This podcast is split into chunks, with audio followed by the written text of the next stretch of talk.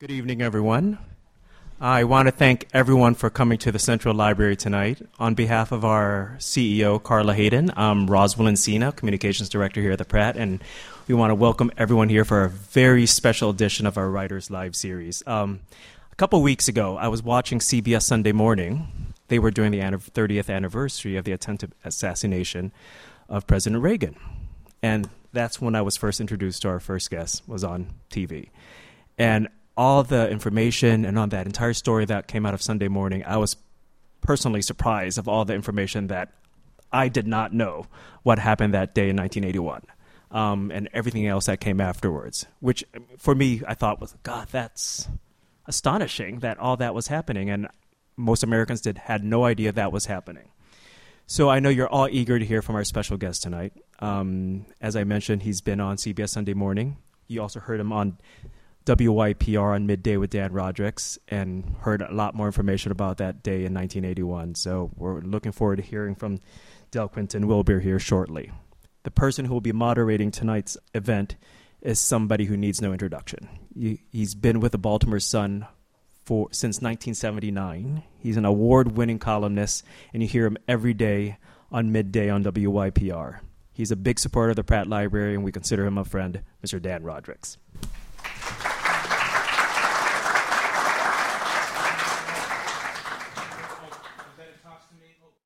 Good evening, everyone. Thank you, Roswell. Um, Del Quinn Wilber and Dr. Paul Colombani seated at the table here. Uh, I guess we'll start with a question for Del Wilber, the author of Rawhide Down. Okay, is that okay if I start with you? Come on. Um, this was 30 years ago, Del. So, how old were you when Ronald Reagan was shot? Six. You were six years old. Means you were born in. Uh, you were born in. Uh, 1974. 74. Just wondering, did you bring a birth certificate? we'll take long form, short form. It doesn't matter. so you worked. I worked with Del at the Baltimore Sun uh, for a number of years. He was law enforcement reporter there. Uh, among the many stories that he wrote for the Sun, uh, included an investigation of the uh, former, now former Baltimore Police Commissioner Edward Norris and his use of uh, certain city funds for, for personal use. And the stories appeared in the Sun, and then there followed a federal investigation. And when we went to the courthouse to read the indictment of the police commissioner, um, the charges against the police commissioner, it pretty much read like the original story in the Baltimore Sun. I think they just pretty much pasted it over and turned it into an indictment. So that's what uh, Del is membered for in the newsroom there anyway. Uh, he was a very, very strong reporter, very enthusiastic, aggressive reporter, and a stickler for facts. That's what I most remember about you. And now he's gone on to the Washington Post, and he's published, uh, he's written a book that's been, been published about the uh, attempted assassination of Ronald Reagan in 1981. I was in the Evening Sun newsroom the day that happened. Del was, as he said, six years old. So, uh, some 28, 29 years later, uh, what got you interested in the attempted assassination of Ronald Reagan, which many people in this room remember, but uh, you know, it has not been top of mind for most Americans for a, a, a long time now. Um, well, I got into this. I cover, you know, I worked at the Baltimore Sun. And it's a great honor, by the way, to be up on this panel in this great historic library, of which I had a library card when I was in Baltimore, and I was here all the time. Um, this is this guy, Dan Rodricks, is one of the best newspaper columnists in the country. You know, I don't get to listen much to YPR, so I'll leave that. You're a great interviewer Thank when you, I was uh, on there, but you know, the, the newspaper column. Thank you, Del. The newspaper column. You know, I, I learned a lot. Mike Hill, one of my former editors, is here too, and he was always directing me when I was in the Howard County Bureau. Remember this? Mm-hmm. You need to read Dan Roderick's column to understand how to humanize a story. Yeah, so I remember Well, that. So it's a great honor. Thank you, Mike. The two guys over here, Dr. Carl Colombani and, and Dr. David Gens, are great. Um, it's a great honor to be here too. They really helped with the book. Um, so I was uh, I covered the federal courthouse for the Washington Post. Now I after working at the Baltimore Sun, and uh, I covered John Hinckley, some hearings involving John Hinckley.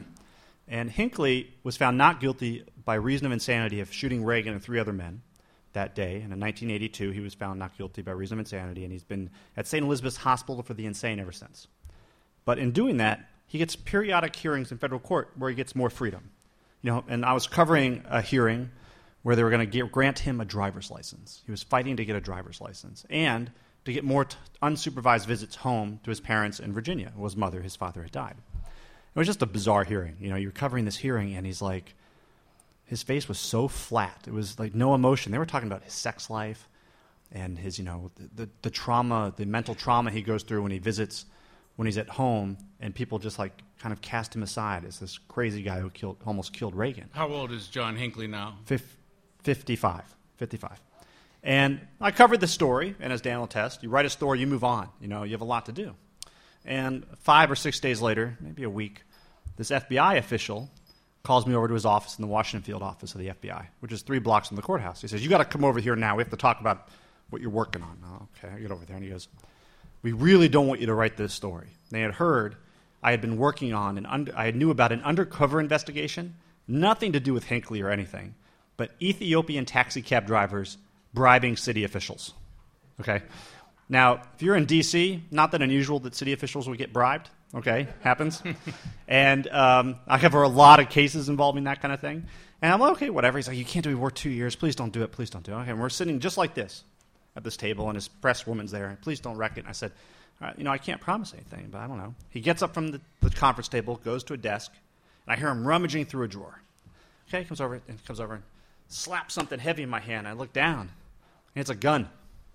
And I went, my first thought was, wow, this is a new level of intimidation. you know, I'm like, I'm like, uh huh. Yeah. And, you know, this is the era of dead fish or whatever is gone. You know, there's a gun. I'm like, okay, I get the message. You really don't want me to write this. And he said, that's John Hinckley's gun. And I went, whoa. Why isn't this in a museum? So I got intensely curious, went to the public library in D.C., the Martin Luther King Public Library, to find a book on this day now. Two, I'm no dummy. You know, I'm not, a G, I'm not really that smart, but I, I'm not a dummy, and I know I'm going to now be hit in the face twice by this historic day. I'm not going to miss something. So I went to the library. Not a single book. I could find not a single book on this day. There was one on the 25th Amendment and one on Hinckley's trial. And I just started working. And I called the guy in the book jacket. If you look at your book jacket, this guy, the guy pushing Reagan into the car is named Jerry Parr. He's a Secret Service agent. And I said, I don't know what's here. Maybe a magazine story, maybe a book. I don't know. Now I'm really intensely curious. I'm going to call Jerry Parr and see if he'll talk to me. He's like 79 at the time, 78. And I didn't think he'd talk to me because they're the Secret Service for a reason, right? Secret. Nah, man, you, I, next thing I know, I'm on the phone. Let's meet for let's meet for sandwiches at Krupin's, the deli near my house. So next thing you know, I'm at a deli with him, and he's like over roast beef sandwiches. He talks for two hours, and I couldn't get him to shut up. I'm like, wow, I got a book here, maybe. and next thing you know, I was interviewing uh, doctors like these two guys here to figure out what happened, and I got really lucky. It's a um, it's a sweet spot in history because I got the documentary record, which took a long time to unseal. So I got you know even Reagan's FBI interview report what he said. No one's seen that before until recently. And I got the oral histories of these guys before they kind of go into the sunset. You know, and they wouldn't have talked 10, 15, 20 years ago because they were still in government, or for whatever reasons, it was a perfect time. And I also got really lucky because guys like this here realized the history and magnitude of this day and went home and wrote detailed diary entries. They spoke into tape recorders, they took great notes. And so I could tell with precision what was said, when was said, and that just doesn't always happen as a reporter.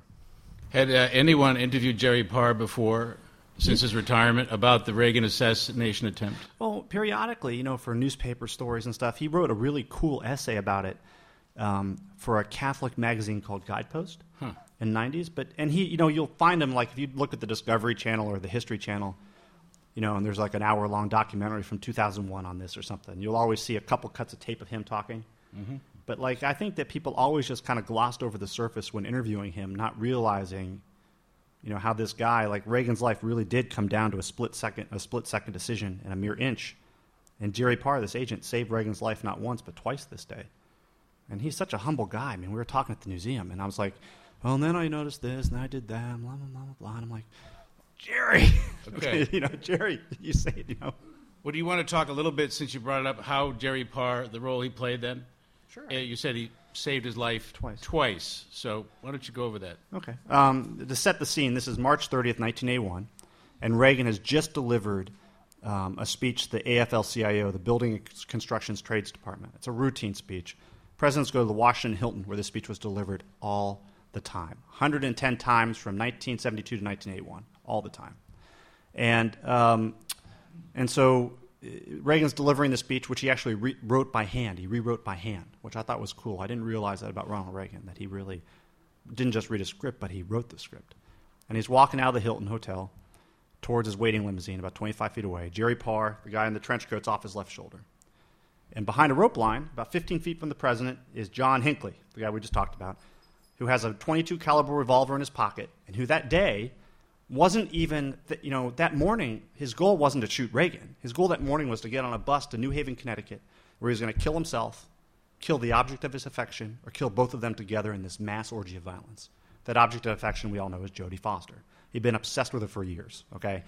And he changed his plans. He had stalked Carter, Jimmy Carter, the former president, on the campaign trail, and Reagan during the transition, thinking, if I get the president, if I can get the president, um, if I can get the president, I will earn this woman's affection.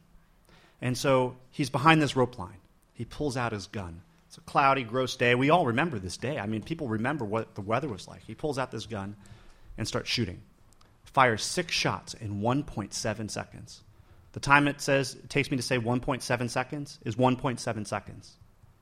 That's that fast. The first shot hits James Brady in the head, and the second shot hits Tom Delahanty, a DC police officer. The way to Reagan's clear. But Jerry Parr is already reacting. Before his mind can even process what's happening, it's quite incredible. In four tenths of a second, he's grabbed the president, not gently, and thrust him towards the open limousine door. The third shot goes high and hits a building across the street. John Hinckley has fired that third shot and missed because he's good at stationary targets. He took a ton of target practice, but he's not good at shooting moving at moving ones. The fourth shot hits Tim McCarthy, a Secret Service agent, in the chest. He spread eagle to take the bullet, not wearing a bulletproof vest. The fifth shot hits a bulletproof window of the limousine as they flash behind it, and the sixth shot cracks across the driveway. No one knows where that sixth shot went at the time. It had ricocheted off the side of the limousine, slipped through a gap that big, literally that big, between the door and the doorframe, and struck Reagan five inches below his left armpit. And they tumble into the car. The door shuts. They take off. No one knows Reagan's been hit yet. They're taking off. They're going down to the White House. They're going down Connecticut Avenue towards the White House. That's the safest place in the world. Jerry Parr gets on the radio, says Rawhide is okay. Rawhide is okay. That's where I got the title of the book, Rawhide Down. Rawhide's Reagan's Secret Service code name. They're taking off for the White House. 30 to 40 seconds later, Jerry Parr realizes something's wrong. Reagan's turning ashen. His lips are a little blue. He's complaining of pain in his chest. It may hurt a rib. And he notices bright, frothy blood on the president's lips. That bright, frothy blood means it's oxygenated and from the lungs. Parr knows that's a big problem. He makes a decision. Now, if you look at what protocol a Secret Service agent should use, the safest place in the known universe is the White House. I go by there all the time. Trust me. You know, there are gates, armed guards, snipers on the roof. This is 1981. This could be an assassination attempt linked to like a, a, a, you know a military action by the Soviets. It could be a decapitation strike. This assassin's been pretty effective because as they pulled away and Jerry Parr looked out the window, he saw three bodies down and a bullet mark in the window. Three are already down. So Parr makes the decision. Safest place in the universe or a hospital where there's not an ounce of security? Nothing. Think back to Lincoln, right? I mean, that's a distant past, but look at Kennedy. All kind of conspiracies. He didn't know if there were other assassins around. He goes to the hospital. Reagan walks in. He insists on walking in. They get there in three minutes. Reagan insists on walking in. He walks in 20 feet, collapses like a dead weight. I interviewed a paramedic who saw him fall. The Paramedic thought, oh my God, the president is Code City, meaning he's going to die. A nurse helping carry him to a gurney on the trauma bay thought, please don't die, please don't die, please don't die. They all thought he was a goner. Another nurse couldn't detect his blood pressure, it was so low. Pumping, and you know, she had to feel it. God, it was 60. Normal is 130. No, normal for him is 140. He was probably most likely in shock. There is some debate about that, but he's probably in shock. But they're doing their jobs. They stabilize him. They get the fluids into him, um, which is what you do in trauma care. Treat first, diagnose later, stabilize. They find the bullet mark. They find the bullet hole. It's a tiny little slit because that bullet, if you have a dime in your pocket, look at that dime. That's what that bullet looked like. And it hit him edgewise, hit a rib, tumbled through the lung tissue, chewing up arteries and everything. Reagan would lose more than half his blood this day. They inserted chest tube to drain the blood. And when I say that Reagan's life came within a split second, a split second decision, and an inch of ending, what I mean is this. If Jerry Parr is a split second slower, Reagan gets the bullet in his head. If he doesn't go to the, if he doesn't go to the, ho- the hospital instead goes to the White House, Ronald Reagan's a goner. If that bullet, that bullet literally lodged one inch from his heart. And what did it for me in surgery, what did it for me, you know, there's a moment, as Dan will attest, when you're a reporter and you're working on a story, it's pretty good. But then you get that one detail for the third paragraph or the fifth paragraph when you know it's meaty. You know? For me, it was the moment I tracked down Dr. David Adelberg. When you're working on a book or anything, 30 years later, you, have to, you can't just interview three people in a room. You have to interview 10 to build the scene because memories fade. No matter how great they are, they fade and they disagree. So you have to interview more people. And i am working on the circle. You build the circle out. You build the circle out. And I get to David Adelberg, a 31 year old surgical intern. 31 year old surgical interns are nobodies in medicine. They're just not that important. I mean, they're important, but you know, on the totem pole, they're like at the very bottom, I guess, or whatever is the most important on a totem pole, they're the bottom. Well, David Adelberg, I tracked him down. Ben Aaron, he's a surgical intern. He woke up that day to do a gallbladder surgery or something, just a routine thing. And here he is. He gets roped into surgery on the President of the United States. Dr. Benjamin Aaron, the very, very, very experienced chest surgeon, is hunting in Reagan's lung for this smash bullet in the lung. Hunting for it. He can't find it. He has this terrifying fear that this bullet will slip into an artery and shoot into Reagan's brain. He has to find the bullet. He's also kind of worried about the political implications. He has this flash of the New York Post headline the next day Doc leaves bullet in Prez. He doesn't like that. Meanwhile, Dr. David Adelberg reaches his hand into Reagan's chest, gently cups the president's beating heart in his hand, and nudges it aside and holds it. This 31 year old surgical intern who woke up to do something so routine that day is literally holding the life of the president in his hand in a room surrounded by armed Secret Service agents, all wearing surgical scrubs backwards and armed to the teeth, waiting to pounce. And so that's, you know, now, you know. You get us to the hospital. Yes. So, uh, Jerry, one last thing quickly on that. Jerry Parr did not wait for anyone's permission to go to the hospital. Oh, no, that's a great point. Jerry Parr made that in- gut check then, which relied on his training, and there's a whole sub part of the book there about Secret Service training and how it evolved and how he did that. Um, you know, the, the, two reasons he lived are Parr, but also the doctors and the trauma care system set up at GW also saved him. Let me introduce uh, again Dr. Paul Colombani, who's uh, at the table with us. Dr. Colombani has been the children's surgeon in charge at the Johns Hopkins Hospital since 91. He is the Robert Garrett Professor of Pediatric Surgery and Professor of Surgery, Oncology, and Pediatrics he also directs the pediatric transplant program at Hopkins, Dr. Colombani. And Dr. David Gens has joined us. He's associate professor uh, f- of surgery and the top attending surgeon at, the Shock Trauma Center at the University of Maryland uh, Medical Center. Do you, do you uh, either one of you could uh, take this question or, share the answer? Do, do you agree about this decision about Ronald Reagan's condition when he arrived at the hospital, the decision by the Secret Service agent to go directly to the hospital that probably saved the, uh, the president's life. Paul and I, Paul and I have talked about this, uh, especially with Del. And the question that Del posed to both of us was, um, "Do you think he would have died if he'd gone to the White House?" And, and I think both of us agreed unequivocally he would have died. They they would not have had and did not have the proper equipment there to resuscitate him, fluids that he needed, every closer, yeah, everything closer. that he needed. So we agreed definitely. Uh, had Jerry Parr not made that decision, uh, the president def- I definitely would have died. Uh, Dr. Uh, Gens, what was your professional status on March 30th, 1981? Well, I was a little higher up than what you described. a little higher on the totem pole? And, and Paul and I were equals as chief residents in surgery at GW uh, that day. So we were the top of the totem pole in terms of residents. Okay. And so there was we uh, it was a Monday, if you remember, and we had just switched teams. So I now on Monday was the new trauma chief surgery resident, and Paul was not. So it was a matter of our rule was that when a trauma came in, or multiple, as there were that day, that whoever was covering trauma as chief would go to Bay 5A. That was the, happened to be the president, and the and then the second guy would go to this other bay that was turned out to be Brady. Um, Jim Jim Brady, Jim the press Brady, secretary. Jim, secretary, yeah. yeah. So um, that, that's how it sort of evolved. But we were both chief residents in surgery. It's a five year program. We were in our last year, in our last several months. Well, uh, Dr. Colombani, I'll go to you for this. What do you remember of the day yourself? What, starting with when you arrived and first heard the word that Ronald Reagan had been shot.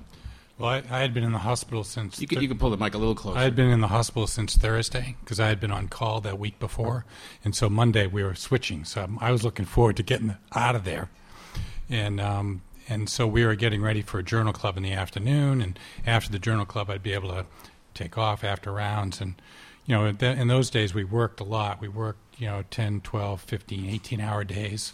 And so we were we had uh, we were getting ready for the journal club, and the the trauma pages went off, and so um, we sent the the residents that were on call for trauma, the intern and senior resident, who were the fourth year and first year residents, we sent them down to um, to the trauma, figuring that they would call us and when there was an issue, um, or when when they had evaluated the patient, because the typical trauma would be a stab wound or someone hit by a car um, something kind of routine. And so then the next thing, the, the trauma pages were going off again and repeatedly. So uh, we called, Dave called down to the emergency room, and the, t- the secretary in the emergency room was asking for four units of uncross matched blood. So four units of, again of blood, uncross matched blood, meaning emergency. We need it now. We can't wait for type and cross match. So it was O O blood, O uh, blood type O blood, to be immediately transfused. And so we both kind of got up and ran down in the emergency room to see what was going on. As Dave said, he went to bed A where Reagan was. I went to bed B where Brady was, and began the you know took over the resuscitations for those patients. Uh, Dr. Colombani, uh, did you keep notes during this period? Um, sometime during the night, then that night, um, I I had a little notepad in my my white coat pocket, and so I started noting down what I remember the times and what we were up to. Is that something you normally would do? Uh, no. But you thought this is historic, so. Yeah, I think both Dave and I both said we better probably write some of this. Yeah. well, how about you, Dr. Gens? What did you do in terms of uh, notes or keeping a record of this? Well, it, it's odd because neither one of us would ever do this. I'm not a note taker. I don't take. Make, I don't have a diary, but that time I did, uh, and I did for the full 13 days he was in the hospital, taking care of him. So yes, I took accurate notes. As a matter of fact, I had kind of forgotten about all that. And in the attic, I had a box labeled the Grand Prix case. Uh, mm-hmm. Uh, that was Reagan, and I'd forgotten about all the stuff I had left in that box. And then Del started hounding me a little, and came over to the house, and I pulled the box down from the attic, and lo and behold, there's a diary, right? As a reporter, it's like Christmas. Yeah, yeah. I mean, it, and I, he was. dust off it. yeah, like, yeah. He was. Great he was ecstatic. bouncing up and down like that. Yeah, and so so that was part of the, some of the. We went over the. All of us went over the accuracy of the times ad nauseum to make sure it's right because I know Del really wanted to get it absolutely right in terms of what happened when, what second almost to the second, and so yeah, the diary was important. It turned out, and I'm glad I did it. Uh, any of you can uh, respond to this question, and then we'll take some questions from the audience since we've set the table here pretty well. Um, when did it become known to the public, and how was the news handled? How was an announcement made that Ronald Reagan was uh, likely to survive this this attack? Well, it wasn't. It wasn't us. Uh, there were some people above us, so we were still residents. You understand? So the actual uh, telling of it in front of cameras w- were done by Giordano and Aaron. And but when was that? I was oh. well. It was a I don't know exactly when. Uh, it was actually seemed like a day or two later over in, in the Whiteman Hall. The um, it was actually that evening at seven seems, o'clock. Seems like an age. I know. Well, time compressed. It was so interesting reporting this because, you know, time compressed for people. It's like weird. Something would take thirty seconds, and they'd think it took four hours because it was so intense, and they memori- mem- the memories were so vivid. Um, in this case, the Dr. Uh, Dennis O'Leary gave a briefing. Well, first, Lyn Nofziger of Rumpled Aide. What we, you know, what do we remember about Reagan this day? Right, this is the most unscripted day of Reagan's presidency by far, bar none. And Reagan had a very scripted presidency. All right, one of the most scripted ever. He wanted it that way. Well, what do we remember? He sees his wife come into the ER. He looks up through his mask and he says, Honey, I forgot to duck. Right? By the way, he has a chest tube in his side. He's draining blood profusely, and that's not comfortable, right? No, it's not comfortable. No. Right? then he's getting wheeled to surgery. Wheeled to surgery, and he sees his three top aides and says, Who's minding the store? Then, when he's in surgery, right before he gets knocked out, he gets up on an elbow, dramatically takes off his oxygen mask, and says, I hope you're all Republicans. Sits back down where Giordano, your colleague, says, you know, today, Mr. President, we're all Republicans. You know, he's a very liberal guy, and if you kind of know that, it's kind of funny. Well, you know, we hear this about Reagan, and we go, oh my God, Lyn Nofziger, an aide, rumpled aide. Like, if you could pick a guy not to address the press, he's the guy. All right. This sport coat is ratty. He has a goatee. He wears like a Mickey Mouse tie or something. Rumpled. Rumpled. Yeah, he was always known as rumpled Lynn Nofs. Yes. Yes. Like, exactly. Wisecracker. If you asked him a question that he thought was stupid, he'd tell you, like on live television. Okay? Well, he gets this task. And what does he do?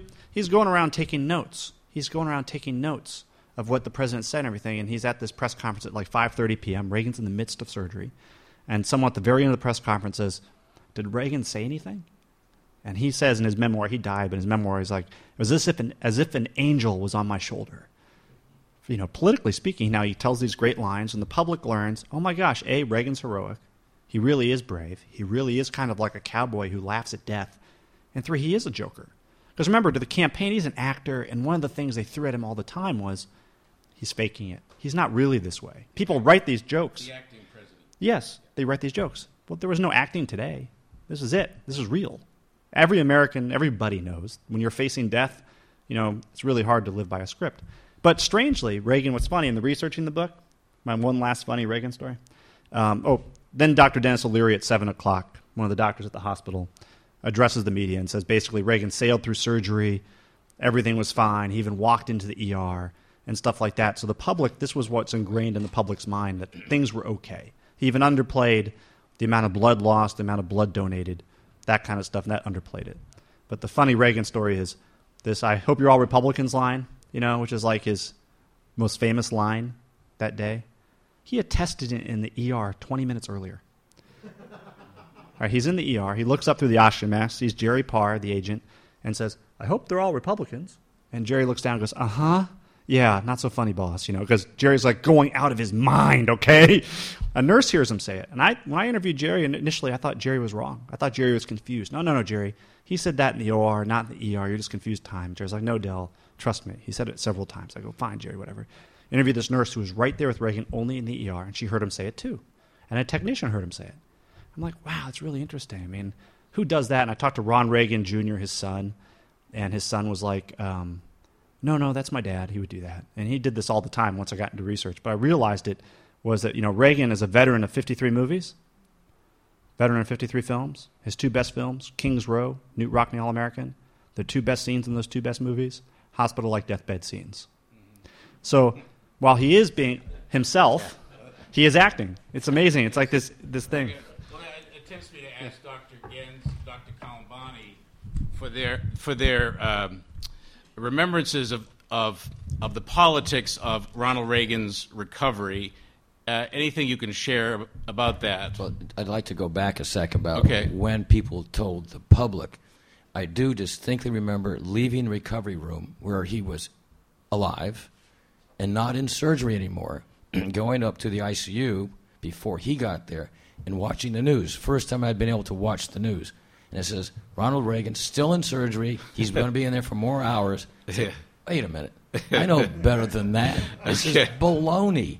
And so that was the beginning of me realizing that sometimes the press doesn't have it quite all right. Right. Relative to the politics of things, um, in the very beginning, when we first made rounds on the patient, uh, on the president, um, a whole entourage, the neurosurgery group, because they wanted to see the president to tell him about Brady, the entire, just about the entire general surgery group, thoracic group, there were about 50 people. And Nancy Reagan very quickly told the president's physician, Dan Ruge, this isn't going to happen. I want it down to two or three people. So politically, she made the decision as who was going to see the president on a daily basis, and that was Ben Aaron, the thoracic surgeon, Paul Colombani, and myself. Every morning, made rounds. Now, some of the weird stuff that I found in the afternoons, I would meet with Nancy Reagan and Mike Deaver. He was one of the three advisors. And uh, Dan Ruge, the uh, president's physician, and Ben Aaron in the beginning to make plans for political plans. Well, he was supposed to go down to Mexico to visit the president of Mexico. Well, that can't happen. When can the president of Mexico visit him? We had to, you know, we had to say, well, well not now. Uh, then, at that time, if my mind serves me correctly, they had announced the wedding for uh, Prince uh, uh Charles and, and Charles Diana. and Diana. Yeah, Mm-hmm. and so that came up. What about the wedding? Will he be okay? To, I think it was a year. July. later. It was I- I- July, I- I- yeah. it was a while. Yeah. and we had to make a decision about that. And then um, I suppose I could tell this. The um, towards the end, as the daily meetings went on, and it was myself. It turned out to be myself, Nancy Reagan, and Deaver because Nancy was a little difficult. So the other guys said, "You do it. You take care of this." But towards the end, decisions, weird decisions, such as Dr. Gens, um, the president will walk 30 feet or, or something like that from the door of GW to the limousine. Now, do you think he will wince or will he shuffle or what kind of steps will he take? I said, I, I don't know. A- and then and then the killer was when he gets into the limousine, should he go with his left arm down or right arm to get into the limousine? And how should he wave? Right arm? Or, what is this all about? Well, what it's about is the Cold War and the Russians. And they, they told me, Deaver told me, and Nancy Reagan told me, here's what it's about. We count steps. When we think someone is ailing, like a Margaret Thatcher was, we know exactly how many steps they took last year to get a certain distance. And if they're taking more steps and going slower, we measure that. So we know when someone is not on their game, so to speak, they will be looking very closely at the number of steps and how he waves. Will he have a grimace on his face? How does he get in the car? So those were the kind of the weird stuff they asked me about as a surgical resident. How should he get in the car? Yeah. How should he wave? It's just funny Uh, stuff. Dr. Colombani? And you know, the, you remember the, from the book and from Remembrance the First Day, Alexander Haig says he's in charge because Yeah. um, um, George Bush Senior was on his way back from somewhere in Texas or south down somewhere down south, and so the next morning he was um, President Reagan was supposed to sign a milk bill for a dairy funding or something, and it was like this big deal. He's in the ICU, he's on narcotics, you know, and he's kind of half in and out, but absolutely he's got to show that he's still with it in charge. He's got to sign this bill. So the we call them the Three Stooges came in, which was uh, Deaver, Meese, and who was the last one? Ed Meese, uh, Baker, Jim Baker. James Yeah. Yeah, that didn't come in the book. No. But um, the um, we call we they came in and they demanded that he sign this bill. Because that was the last. It was the milk bill. It was the dairy bill, and, and that was it was subsidizing dairy, and that was the last day that, that it could be signed. If they didn't sign it that day, it wasn't going to happen. So, yeah, I, I laughed with Paul about. Well, the guy's on narcotics, morphine, and here he is signing this big bill, and they don't care. Just push it through, you know. Alexander Haig's performance was memorable when he said, I am in charge, breathlessly, here at the White House. And that's, uh, I, I, my house is, uh, is white with black shutters, Dutch colonial, and I've often used that line with my own children.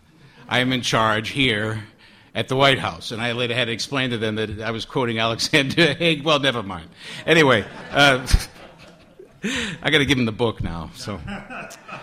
Um, we're going to take some questions, please, from the audience. And uh, one, I just have one last quick one for Del, based on what he was saying before about John Hinckley stalking Jimmy Carter. I don't remember this. Um, was John Hinckley known to the Secret Service before this day? And how do, how do we know he stalked Jimmy Carter? Um, he was not known to the Secret Service. What happened was he has in his mind that he's going to get Carter or get Reagan to impress Foster, and he tracked Carter down to a rally in Dayton, Ohio.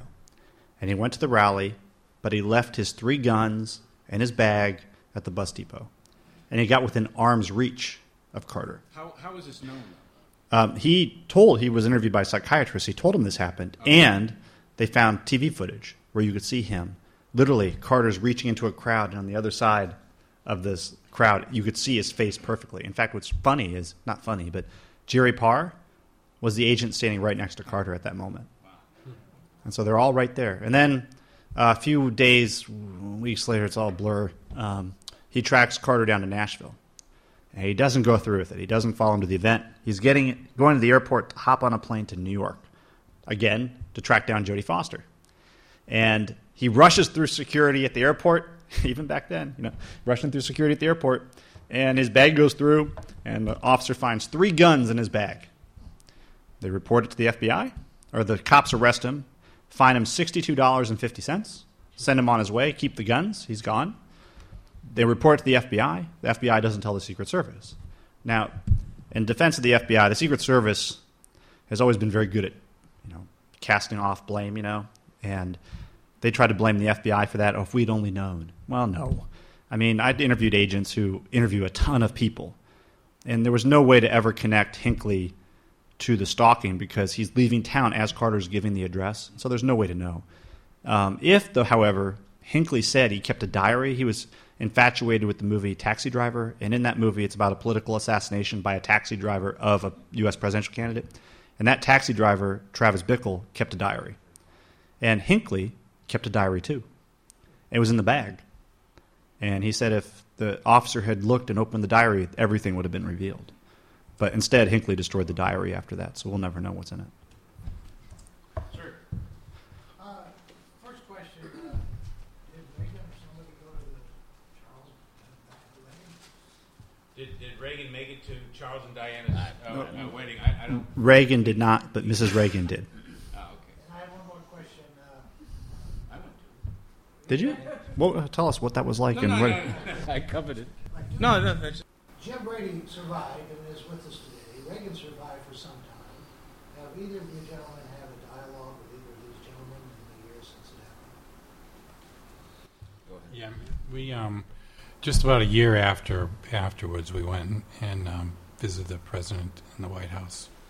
I think it, I think that's really the only time. Day, and then there was a reunion um, when they opened up.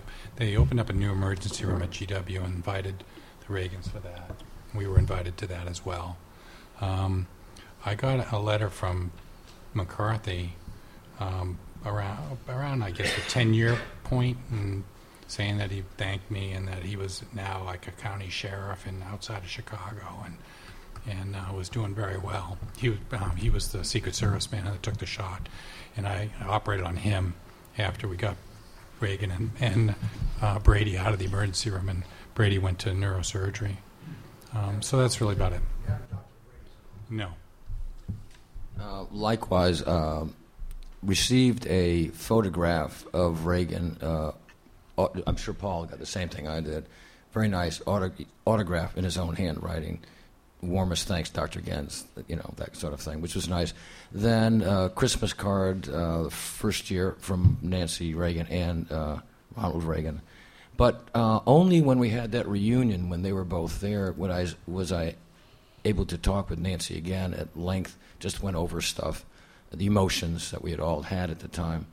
Uh, other than that, no, uh, no, no real communication at all. Just, just the reunion, talking with her then, uh, but that was about it.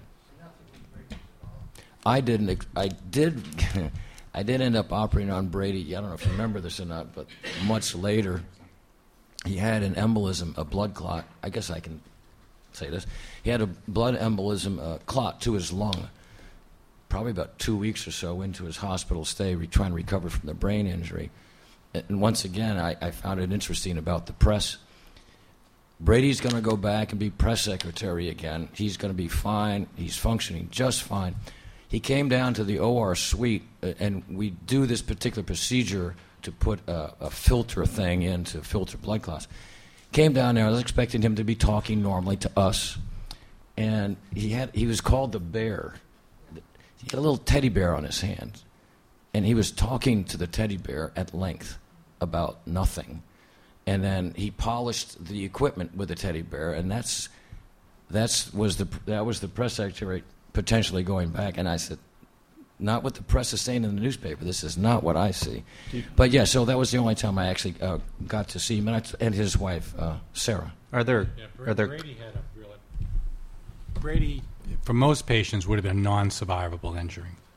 He had an injury where the bullet traversed both hemispheres of his brain, but it was just underneath the left hemisphere, the, anterior, uh, the frontal lobe, and clipped the anterior cerebral artery. So he infarcted the frontal lobe rather than a damage from a bullet. And then it crossed over and damaged the frontal lobe on the other side and also enlarged the motor strip. And so that was, for most patients, that's a non survivable injury. So all the kids and, well, kids I see and adults Dave sees here in Baltimore with gunshot wounds to the head that traverse both hemispheres, most of those patients are organ donors rather than survivors. Just had one this afternoon. Yeah. Identical to that. So um, he, you know, because he came so quickly and was resuscitated so quickly, um, he survived. And, and so, but the damage to his frontal lobe removed a lot of, um, you know, a lot of our impulse control and a lot of our kind of personality. You become very flat, kind of, um, kind of lackadaisical, and with very little impulse control. They kept the office vacant, I understand, paid for Yes. We, earlier, we mentioned Dr. Giordano from GW, his connection to Baltimore and the Shock Trauma Center. This is something we don't want to overlook. Yeah, this is this is important too because it has to do with trauma systems in this country. And going back to the 60s, it was recognized very early that we did not have a good trauma system in the United States. So, starting in California is really where the push started with investigating hospitals, deaths in the hospital from trauma, and how come people died inside a hospital, mistakes being made, things not done right. So, that was the whole impetus, which came to the East Coast, the whole United States. Dr. Giordano, in his role at GW, was given the role of chief of trauma surgery. He came up to Baltimore, University of Maryland Shock Trauma Center, that R. Adams Cowley had started, uh, which was really the birth, really, of having an institute for trauma. So Dr. Giordano came up to uh, University of Maryland uh. Adams Cowley Trauma Center and learned what was going on and how to take care of trauma, trauma systems, Before, this is before the assassination. 1970, uh, 1976-ish, He got to GW in, in 1976, 76. and it became a certified level one trauma center in 1979. And just we- two years before Reagan shot. Yeah, we as residents then, Joe, Dr. Giordano set this up. We actually rotated as part of our five years. We took three months of trauma surgery at the R. Adams Cowley Shock Trauma Center. Uh, both of us would have been 79. I came up in 79, did three months of trauma surgery, which is where I got the bug. And as you know, I'm still there. Uh, I've been there 30 years now. So uh, it was very important that we had an organized trauma system, and quite honestly, it worked very well. We were, I've said this before, we were kind of lucky, but we weren't. We were well a well greased machine. The nurses were great. Everyone did their job. There was no uh, people trying to grandstand. Luckily, Ben Aaron, I have to hands you know hats off to Ben Aaron. He was perfect for the job. Uh, and being thora- the thoracic surgeon involved because he didn't grandstand, he just went right about his business. We were very lucky. It was well well set up. Any more questions in the back there? Please speak up. Yes, sir. It's for both doctors. Sometimes you read where people are thrown into a crisis situation. They sometimes remark, they get into the moment and the training takes over. They just automatically start working. And I'm just curious, at that particular day in your life when you had these this very high profile patient, did you find yourself lapsing into that, this is what I do, this is what we do next? Or were you consciously aware of who you're working on throughout the situation? Yeah, I think you know I had been. Both of us had been chief residents already by almost ten months by that time, nine months, and so we were pretty hardened to a lot of crises and a lot of difficult situations. And I think so. The numbers kind of you do it by the numbers for trauma, and you you go you know uh, you have a protocol that you follow, and I think that just automatically kicks in in those situations. I went to bed. bed Brady, Brady, was there. I didn't know who he was because Reagan had only been in office for a couple of months. I saw this white enameled star on his lapel. That's and it was a big guy in a nice suit that we cut off pretty quickly, and then um, got him resuscitated very quickly. And I turn around and one of the other surgeons says, "Oh, there's another trauma um, in the side room." And I said, "Who's that?" And they said, "Secret Service man. It's got shot in the chest." And so it just kind of just clicked.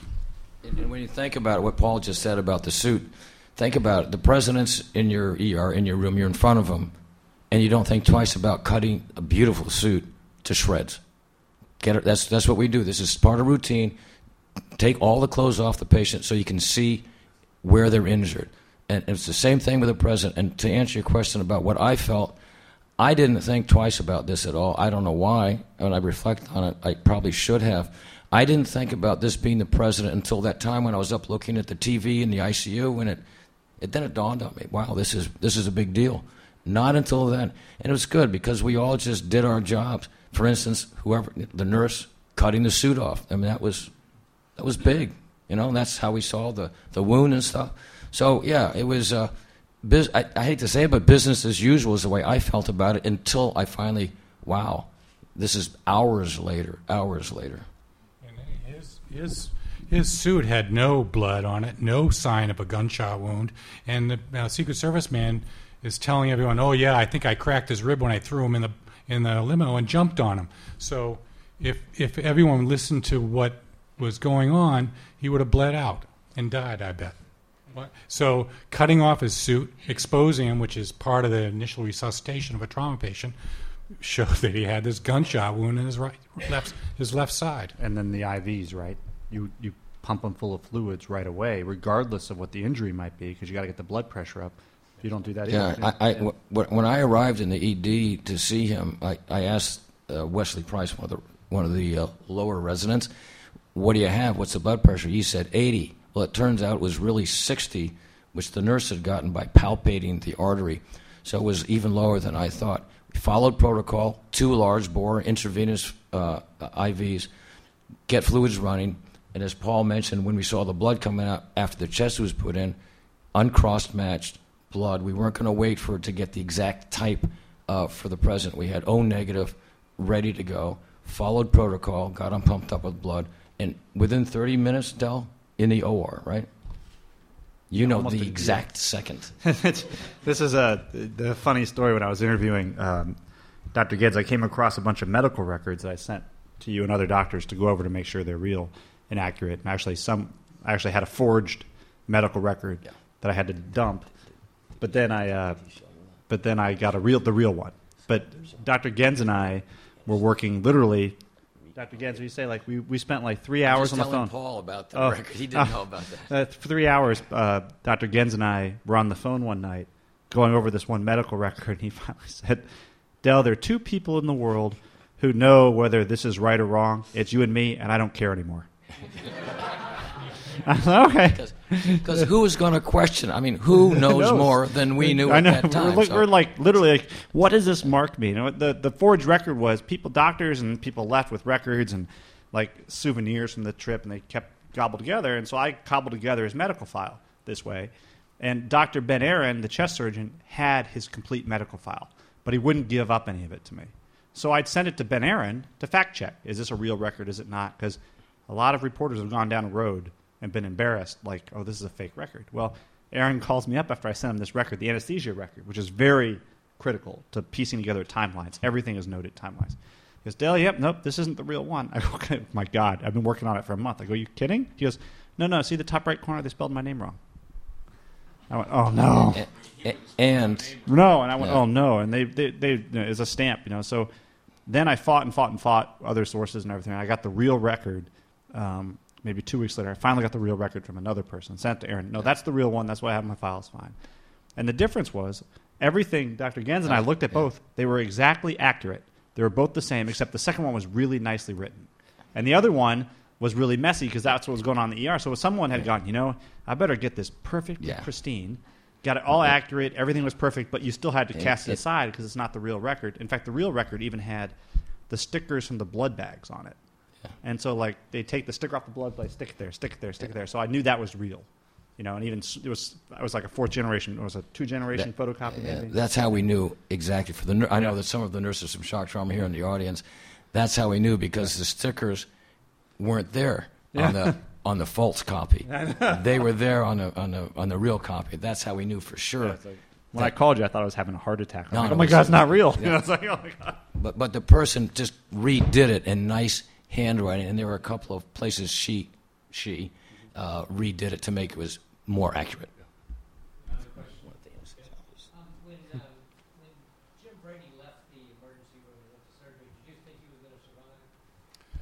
Yeah, when he hit the door, um, he had evidence that he had um, uh, increased brain pressure uh, inside the skull, and if that gets un- goes untreated, then the patient will die. Um, so he had signs of that when he came in. His blood pressure was very high because his body was trying to pump oxygen to his brain. His brain was starved for oxygen because it was swelling, was shutting off the blood flow, and his pulse was very low, and um, he was his breath breathing was irregular, and he had brain. Um, um, coming out of the entrance wound. There was no exit wound, so we knew that the time the the clock was ticking, and so um, I I thought he would survive because he, he hadn't he, his brain hadn't herni- what we call herniations when the brain pressure is so high that the brain tries to extrude through the where the spine is, and and that kill, knocks off all the um, cranial nerves. And he hadn't done that, and he improved a bit when we gave him medicines and treatment to try and get that pressure down. So, and he was into the operating room also within 20 minutes or so, 20, 25 minutes. And um, so I, I thought he would survive, but I didn't know what condition he would be in. The um, in the uh, his surgeon, Dr. Art Cobrine, is known as kind of a fiery kind of guy. In fact, I, when I interviewed him, I went in, in his office. There's all these trophy photos. He's a hunter and big game hunting in Africa. You know, and there's like, like a picture of a big gun that's like bigger than me, and like all the big game he's killed. So he's kind of one of those fiery, you know, hunter guys. And um, you know, a doctor pulled him aside. Brady was like, you know, uh, Art, in Art Cobrine's mind, Brady had about a 50% chance of survival. He was in that bad a shape, maybe less than 50. And another doctor actually pulled Cobrine aside and said, You really don't want to operate on this guy. It's not going to be good for your career. He's not going to make it. And Ben Aaron said when he walked by, he didn't think uh, Brady was going to make it. Um, and when he was in surgery, in fact, reporters reported that Brady had died. And they're in the operating room and they hear it over the speakers. And Art Cobrine had a very, you know, I'm not going to use the curse language he hit, but he's like, what do they think we're operating on? A corpse? You know, they're still doing their jobs and everything. Yo, they reported Jim Brady died. In fact, in the Situation Room, where um, I got very lucky in reporting what happened at the White House, um, Dick Allen, the National Security Advisor, had gone into the Situation Room, like the most secure room in the United States, with a personal tape recorder and hit record. And for four and a half hours, that thing ran. So I knew precisely what was said, when it was said, how it was said, what information from around the world was relayed to the top leaders of the country. And in that room, you know, the Secret Service told Don Regan, the Treasury Secretary, Jim Brady has died. And you hear on the tape, huh, Jim Brady's dead. And then Dick Allen goes, oh my God, we need a moment of silence. And the room just goes dead quiet. This is their friend. So that's how it gets to the press. Yeah, and then they left from there. They, this moment of silence lasted seven seconds because they're so busy. And then it gets out. The congressional liaison, Max Friedersdorf, is there. He calls a guy on the hill and says, Yeah, man, Jim Brady's dead. And then one of those guys, press secretaries, releases it. Next thing you know, it spreads like wildfire, and every network ran with it. I think Reuters was the only news organization that did not because they couldn't confirm it. Yeah, I, I- I was finished with um, McCarthy's surgery. I walked out of the operating room and went um, in, into the walked into the surgeon's lounge, and that's when they were announcing that that uh, Brady had died, and he was both. Reagan, you know, Dave was in with Reagan. They were doing the thoracotomy on Reagan, and they were doing the craniotomy on Cobrine at that time. I mean, not Cobrine, sure, on Brady at that time. Cobrine was doing the craniotomy, so it's like. I think they interviewed some medical student that was kind of between classes or something and got the information. Else have a question for our panel? Yes. I'll- I'm sorry. Oh, I recognize someone in the back there. I have a question for Del. Um, you've been to a lot of press conferences and briefings and things like that as a reporter, and having researched this book now, you know how different things were in reality from what was being reported. And I'm wondering how you feel now about having to go to press conferences and briefings and quote people in the pages of the newspaper about what they're saying is the truth. How far, I mean, how far was it from, how far was the reporting from the facts? It generally, the reporting got better over time. The White House really didn't want to report that Brady, I mean Reagan, had come close, so close to dying. Like we were talking about the Cold War and everything. They needed to present a united front. He's also 70 years old, you remember all the jokes on the campaign? I'm celebrating the 39th anniversary of my 30th birthday. No one wanted to think of him being old. I mean, at one point this day, James Baker and Ed Meese had a serious discussion, a serious discussion about transferring power from Reagan to Vice President Bush, who, by the way, is on an Air Force jet coming back from Texas without secure voice communication. I interviewed two uh, Alabama graduate students who listened in to all the Air Force Two calls. that was that insecure, flying back, and um, you know, it just uh, So did the, you say the reporting got better? you got as a day, as uh, oh over by I'd say within a couple months within within a couple months a couple months. you know, I, over the next two weeks, it became more and more clear that Reagan had come really close to dying, but by then he was doing great. And so, like, oh, it was a blip, you know. But that first day, what I've learned too in reporting, like Columbine. Remember, I read this great book by Dave Cullen, Columbine, and what we're left, what the public is generally left with, is with that first day and the next day, the images of the first two days. Oh, these guys were goths and all that stuff. Turns out none of that was true, none of it. And um, and so in this day, oh, Reagan flew through surgery. I mean, this, the guy was like, he flew through surgery, uh, never was in any danger, walked into the ER. That's what we're left with. Cracked a lot of jokes. Oh, he was tough. He got shot. He was whatever. No, man, he came within an inch, a split second of dying, a split second in a single inch. And, and you know, And the detail of the ricochet, right? Yeah. Is that that's something you uncovered by? No, no, they, they, they even at, at the yeah, even at trial was really cool. Like there's still people out there. It drives me crazy. I get these emails from conspiracy theorists. Oh, there was another gunman. The shots came from above, and I'm like, dude, I interviewed the doctor who plucked the bullet and had black paint on it. Okay, whatever. I go. The FBI analyst at trial said three layers of black limo paint were taken off the bullet that matched the presidential limousine. Okay, the only way that bullet could have entered Reagan was by the ricochet, and there's a bullet mark in the picture taken at the scene of the of the car. I mean, come on. But no, these people insist on it. Uh, yeah, oh, sorry. So, when did you decide to embark on this project and what prompted it? And then how long did it take and did it surprise you the intricacies Yeah. you got into? You missed the gun story, did you? Yeah, Yeah. I missed the very All right. beginning. Yeah. Okay. Yeah, I can tell you after you want. It's but you know, it, Yeah, it took you got- Someone pointed you gun at him. yeah the um, but the uh, it took me. I know I worked on it for like a year to get the book proposal done, which was like twenty thousand words, and then I got my contract in March of last year, and the book was done by December. So, but I worked a lot of Saturdays. If you add up the Saturdays, all the time on the book proposal, which if you look at the proposal, it's like the layout of the entire book, and all the interviews I did all that time, I probably spent a year and a half on And it. the, the documents you mentioned that were sealed, these FBI, FBI Yeah. reports? Yeah. Um, what, what, no, Freed- had, no one had taken a look I. I, you know, I couldn't believe it. Like, there's so much emphasis on the Kennedy assassination and, and like even the, the near shootings of, um, of Ford in '76 and the documents that came out. But no one had ever filed a Freedom of Information Act request to get the Secret Service records of the Reagan shooting.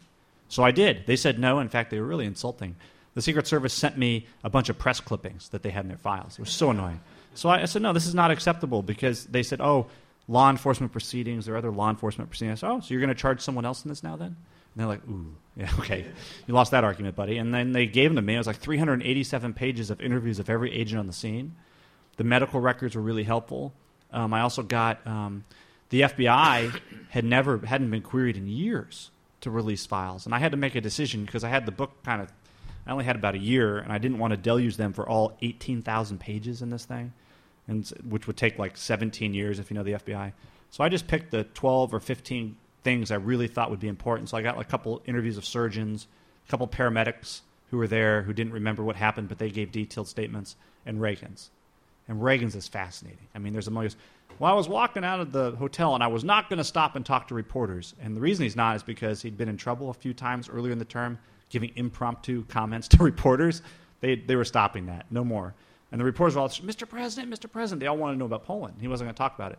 Then he said, if Hinckley had waited just a few seconds longer, I was going to step up on the ledge of the limousine, pull my whole body up, and wave to people across the street. He could have shot me in the back. You know, and that's, I thought that was kind of a cool thing. Speaking of uh, Hinckley, what is said about him by clinicians at St. Elizabeth's? How often does he get a hearing? How is he treated? What is the regimen of his uh, life uh, in terms of being released and all? How, how is He is. He has a tremendous amount of freedom. He roam. You, if you go down to St. Elizabeth, you can see him wandering around the campus. He um, gets nine. He's just finished ten nine night unsupervised visits to his mother's home in Virginia, and his lawyers aren't asking for more because he's finished them since the last hearing. The prosecutor's like, no, no, no, we need more hearings before we grant you more visits, home, supervised visits, and that started in 2008. No, 2009. Does his uh, family, does he uh, petition for release? He, um, no, they haven't petitioned for release yet. What the doctors will do is, his doctors, St. Elizabeth, keep asking for more freedom, more privileges, the driver's license, everything, to get him ready for his eventual release. But they haven't gotten that far yet because they want to establish a record that he's ready. But that day will come when they do do that. And I think it's probably not so far in the near future that they will do that. They, they seem to think he's a lot better. I just don't know if the you know what's really fascinating too is if you I was talking to some people in the courthouse. Now get get this is really interesting. If he'd been convicted under the sentencing laws at the time, and then the judge who was on the trial, he'd probably be out by now. He would have served his time and be free. Arthur Bremer, the guy who shot uh, shot down George Wallace in '72, is free. He was in a Maryland prison until uh, 2005 or six. He's free, and so he'd be free now. But he's like a supervised. So I don't, you know, people. It's a really high. I don't know. But this is uh, hot politically, is it not? Oh yeah, you every petitions for release. it, every uh, time he does something, I, if he, you know, yep, I write a story. I- I make a comment about that. I remember being, when I was taking care of the president and talking with Nancy a lot. Is really Nancy and Nancy Reagan and Sarah Brady who were really adamant that he stay in St. Elizabeth for the- his whole life.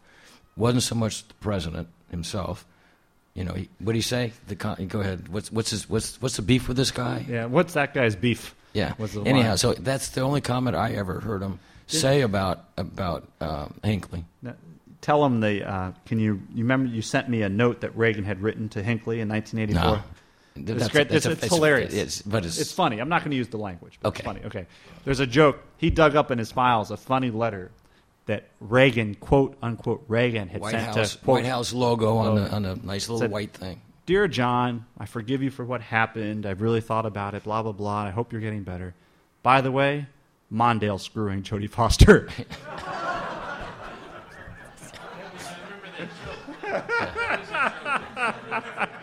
and it's like, you know, that's not real. Reagan didn't write it. For the podcast yeah, people yeah, listening, Reagan didn't write that. But it's just, you know, it's just funny. It's just, I caught me. I, I read it. You- right I got, I'm like, oh my I- God. he he emailed me, right back. Is this real? This And can't then- be real. Yeah, but I read it before I got. I read it before I got to the last line, and then I got to the last line and went, "Oh, that's funny." I, there's, I had to it to you. One for each side of the table. Um, the FBI's response to your writing about the hearing, you described, what was their response to your writing this book, if um, I don't know. The Secret Service, I think, thought the book was fair. They were very leery. They wouldn't really talk to me. They gave me documents. They were moderately helpful at times. They withheld stuff. I finally got the limo tapes. Maybe you guys remember in mid March they released. They finally released the tapes of the limousine calls where you hear the voices and how calm all the agents are at the broadcast. I'd fought two years to get that released. and They finally gave it to me. It didn't help me for the book, but they'd given me a transcript and I got to listen to the tape for the book. Um, when they read the book, I mean, I got a somehow the Secret Service, the director of the Secret Service, got a copy of the book and sent me a note saying, "Hey, thanks for the fair book," you know, which was nice. Um, Nancy Reagan actually read the book, and I gave a speech at the um, Reagan Library and talked about intimidating. All right, like this is a, they drew a pretty good crowd there because you know it's the Reagan Library, it's a Reagan book, so a couple hundred people are there, maybe 300 people, and in walks Nancy Reagan, sits in the front row about that far from me. And I'm talking about the worst day of her life, and him, like, oh my God, how do I ta- how do I retailer this talk? You know, I know, I know. And afterwards, she was very polite. She said, "I read your book, I liked it, and um, and you know, just very polite." And said, "No, good talk," and went on her way. And she was very sweet, you know, 90 year old lady, and but she was very interested. And this was clearly the worst day of her life because I overheard her tell Jerry Parr, who was with me at this talk, the agent, "Jerry, thanks for giving me my life back." That's 30 years ago, you know. So Just one more question. Yes, over there. Yeah, uh, I'm just curious. Mine is a now medical question. I first became familiar or aware of Ronald Reagan as a boy when he would do the GE, I believe it was Sunday evening Yeah. thing. General Electric Theater. General he would make the little comments. Yeah. I always found his comments so reasoned and cogent. It always seemed to make sense to me. This is my where I'm headed. When he became president, lots of people, especially lots of people from my racial style, dismissed him completely. This was an actor. He was uh, no substance, no gravitas. I'm headed now to currently we have an African American president now that all of us almost have embraced. I'm just curious if you have any point of view, given your your view of this whole Reagan thing about, on one hand, being completely dismissed by whole people, currently now this guy that we completely embrace. But Reagan seemed to have been the benefit, and this guy, at least in my opinion, seems to be almost uh, a complete opposite of a benefit. Um, Am I making any sense there? no, no, I, I, I get I get what you're getting at. Um, yeah, I think that you know, um, like for me, I didn't really know much about Ronald Reagan when I got into reporting the book and researching it, and I came to actually realize that he really didn't care if people underestimated him. He used it to his political advantage. He had a a big plaque on his desk that said, um, you know, there's no limit to what a man can achieve if he doesn't care who gets the credit. He actually really cared. He really admitted it. I mean, Edmund Brown, when he when he ran against Edmund Brown in the in the gubernatorial election in 1966, you know, Edmund Brown ran, ran a really funny campaign ad that said, um, uh, you know, uh, he was attacking Reagan for being an actor, and uh, he's an act, just an actor. We know who killed Lincoln, don't we? You know, and Reagan beat him by a million votes. He used that in his campaign. Yeah, he did. It was uh, he was talking. Yeah, do we know who shot Lincoln? Don't we? An actor, right? You know, and he lost. He got drubbed, and no one thought Reagan would beat Edmund Brown. Nobody.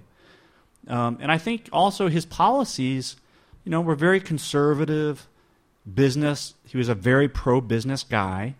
Um, you know, do I agree with all his policies? No, but no one pays me to care about policies I have. I just came to look at him as an historic figure who was a good leader, came to admire him. He's a lot smarter than people gave him credit for. He really was a good speechwriter, even. What happened to his Oh. popularity after the shooting? This recession Yes. in 1981.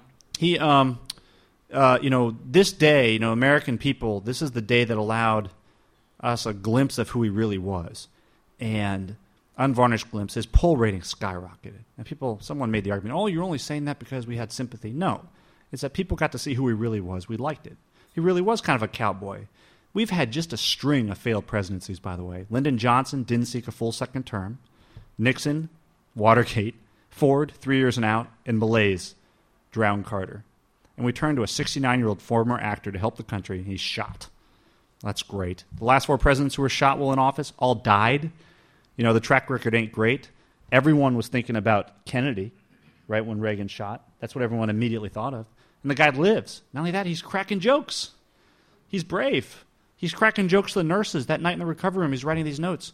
All in all, I'd rather be in Philadelphia. Or send me to LA where I can see the air I'm breathing. And I actually have to hold these, you know.